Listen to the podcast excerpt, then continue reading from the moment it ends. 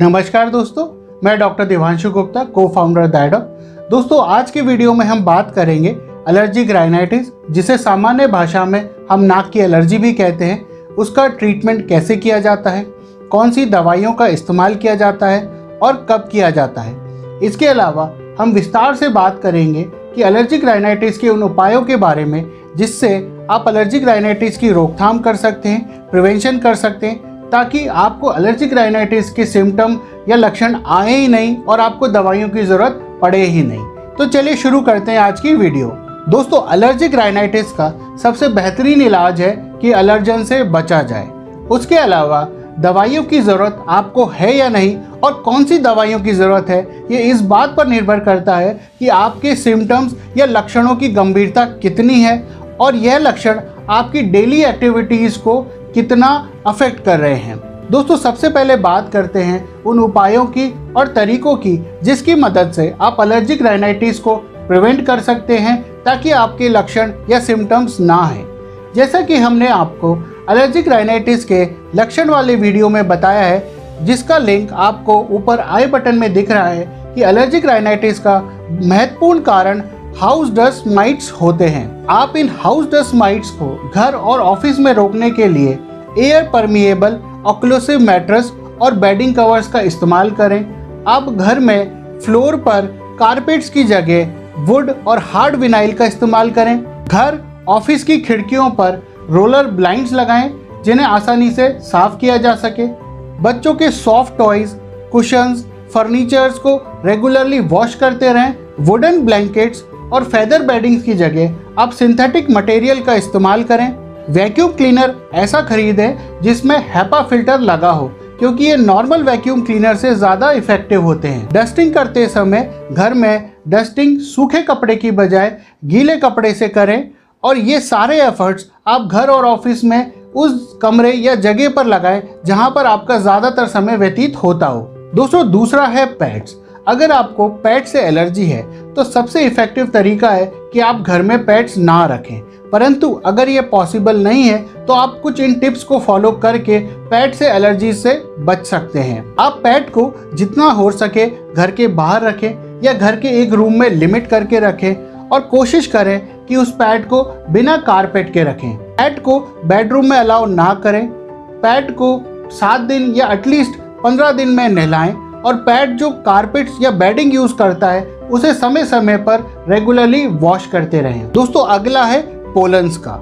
दोस्तों पोलन से बचने के लिए आप जब भी घर से बाहर निकलें, आँखों पर सनग्लासेस का इस्तेमाल करें, चेहरे पर कपड़ा या मास्क लगाकर निकलें। उसके अलावा घर के खिड़की दरवाजे मिड मॉर्निंग यानी सुबह आठ से दस बजे और शाम को अर्ली इवनिंग, शाम को पाँच से सात बजे के बीच बंद रखें, क्योंकि इस समय एयर में पोलन्स का कंसंट्रेशन सबसे ज़्यादा होता है। बाहर से आने के बाद आप नहा लें, अपने कपड़ों को बदल लें और जहाँ पर पोलन्स की कंसंट्रेशन ज़्यादा हो सकती है, जैसे कि पार्क्स में खेतों में, वहाँ जाना अवॉइड करें और अगर जाना पड़े तो मास्क लगा कर जाएँ। दोस्तों, अगला है, आप अपने नेजल पैसेज और नाक की रेगुलर क्लीनिंग करते रहें इस क्लीनिंग के लिए जो सोल्यूशन की ज़रूरत है, वो आप आराम से घर में बना सकते हैं इस सोल्यूशन को बनाने के लिए आप half teaspoon baking soda को हाफ़ टी स्पून नमक के साथ आधा लीटर उबले हुए पानी में डाल दें और उस पानी को ठंडा होने के लिए छोड़ दें,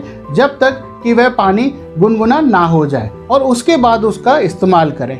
ध्यान रखें कि उबले हुए पानी के इस सोल्यूशन को नाक में इस्तेमाल ना करें।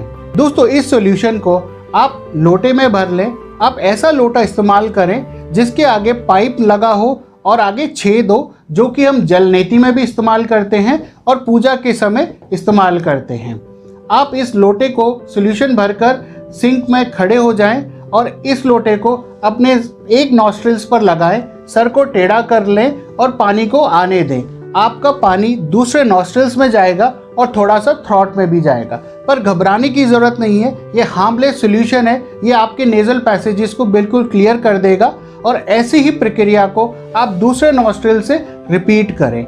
इस प्रक्रिया को आप दिन में एक या दो बार रिपीट कर सकते हैं ये आपके नेजल पैसेजेस को एलर्जन से बिल्कुल क्लियर कर देगी। दोस्तों, अब बात करते हैं कि कौन सी दवाइयाँ एलर्जिक राइनाइटिस के लिए इस्तेमाल की जाती हैं। परंतु मैं आपको यह बताना चाहूँगा कि एलर्जिक राइनाइटिस के लिए इस्तेमाल की जाने वाली दवाइयाँ सिर्फ़ उसके सिम्टम्स को कंट्रोल करती हैं वह एलर्जिक राइनाइटिस को ठीक नहीं करती हैं। दोस्तों, इनमें पहली दवाई है एंटी हिस्टामिनिक्स दोस्तों एलर्जन के बॉडी में कांटेक्ट में आते ही बॉडी का इम्यून सिस्टम कुछ केमिकल्स को रिलीज़ करना शुरू करता है, जिसमें पहला केमिकल है हिस्टामिन और ये हिस्टामिन की वजह से ही शरीर में एलर्जिक राइनाइटिस के लक्षण या सिम्टम्स आते हैं। एंटी हिस्टामिनिक दवाइयाँ बॉडी में इस हिस्टामिन को रिलीज़ होने से रोक देती है। इन एंटी हिस्टामिनिक दवाइयों के एग्ज़ाम्पल हैं, जैसे कि सेट्रोजिन लेवोसेट्रोजिन फैक्सोफेनाडिन लोराटिडिन दोस्तों एंटीहिस्टामिनिक लेने के समय आपको हमेशा ये ध्यान रखना है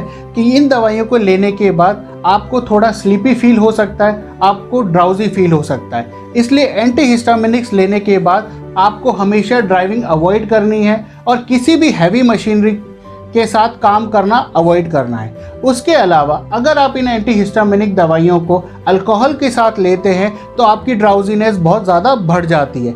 इसलिए इन दवाइयों के इस्तेमाल के साथ अल्कोहल को हमेशा अवॉइड करें। ये antihistaminic drugs over the counter drugs हैं। ये आराम से आपको केमिस्ट की शॉप पे अवेलेबल हो सकती है और आप बिना प्रिस्क्रिप्शन के इन्हें खरीद सकते हैं। दोस्तों, दूसरी तरह की दवाइयाँ हैं, जिन्हें कहते हैं डीकंजेस्टेंट डीकंजेस्टेंट दवाइयाँ आपकी स्टफी और ब्लॉक नोज़ को खोलती है इन्फ्लेमेशन सूजन कम करती है और आपको सांस लेने में आसानी होती है।